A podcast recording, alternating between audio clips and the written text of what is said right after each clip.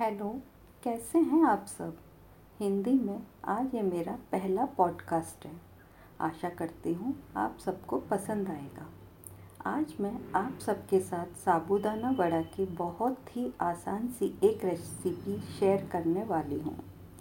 साबूदाना वड़ा एक बहुत ही लोकप्रिय उपवास में खाने वाला स्नैक है। यह बाहर से करारे और अंदर से नरम होते हैं और बहुत ही स्वादिष्ट होते हैं। साबूदाना वड़ा आमतौर पर तले हुए होते हैं, इसलिए कई स्वास्थ्य के प्रति जागरूक लोग इसे खाने से बचते हैं। इसलिए मैंने इसे एक स्वास्थ्यवर्धक ट्विस्ट देने का फैसला किया। वास्तव में एक नहीं, बल्कि दो ट्विस्ट दिए हैं। पहला ट्विस्ट तो यह है कि मैंने इसे बहुत ही कम घी के साथ एक आपम पैन में बनाया, ताकि हर कोई इस स्वादिष्ट और स्वास्थ्यवर्धक साबूदाना वड़ा को बिना किसी अपराध बोध के बना सके और खाने का आनंद ले सके।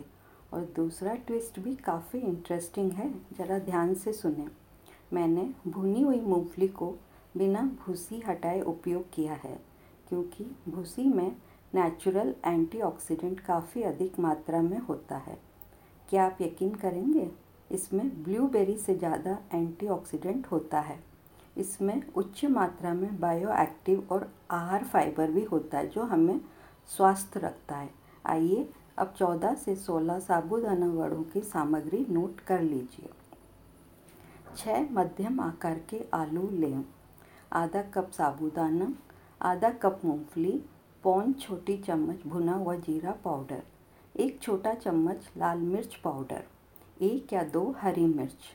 तीन चार टेबलस्पून ताज़ा धनिया पत्ती, एक टेबलस्पून नींबू का रस, एक छोटा चम्मच देसी घी, स्वाद के अनुसार सेंधा नमक। अब नोट करें साबूदाना वड़ा बनाने का तरीका। साबूदाना धोकर तीन चार घंटे के लिए पानी में भिगो कर रख दें। तीन चार घंटे के बाद साबूदाना एक चलनी में डाल दें और सारा पानी निकलने दें। आलू उबालें, छीलें और मैश कर लें।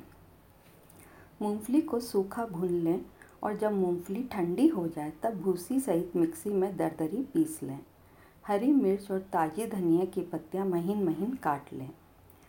अब मैश किया हुआ आलू, साबुदाना, मूंगफली पाउडर, सेंधा नमक, लाल मिर्च पाउडर, भुना हुआ जीरा पाउडर, हरी मिर्च, ताज़ा धनिया पत्ती और नींबू का रस अच्छी तरह से मिलाएँ और समान भागों में विभाजित करें। हथेलियों पर देसी घी लगाएँ और नींबू के आकार के गोले बनाएँ। आपम मेकर की प्रत्येक कैविटी को देसी घी से ब्रश करें और गरम करें। अब आँच को कम कर दें और इसमें साबूदाना वड़ा रखें और धीमी आँच पर पकाएँ। वड़ों को पलटते रहें और सब तरह से सुनहरा होने तक पकाएँ। धनिया चटनी और मीठे दही के साथ गरम गरम हेल्दी और स्वादिष्ट नो गिल्ट साबूदाना वड़ा परोसें। अब कुछ ज़रूरी बातें भी नोट करें। अगर आप साबूदाना वड़े को तलकर बनाना चाहते हैं तो मध्यम गरम तेल में सुनहरा होने तक तलें। इस बात का ध्यान रखें कि साबूदाना अच्छी तरह से भिगोया हुआ हो। अगर यह अंदर से सख्त हुआ तो तलते समय वड़े फट सकते हैं। मिश्रण को तलने से पहले जाँच लें। कढ़ाई में घी गरम करें। वड़ा के मिश्रण की छोटी गोली बनाकर तलें। अगर ये तेल में फटती नहीं है तो मिश्रण तलने के लिए तैयार है।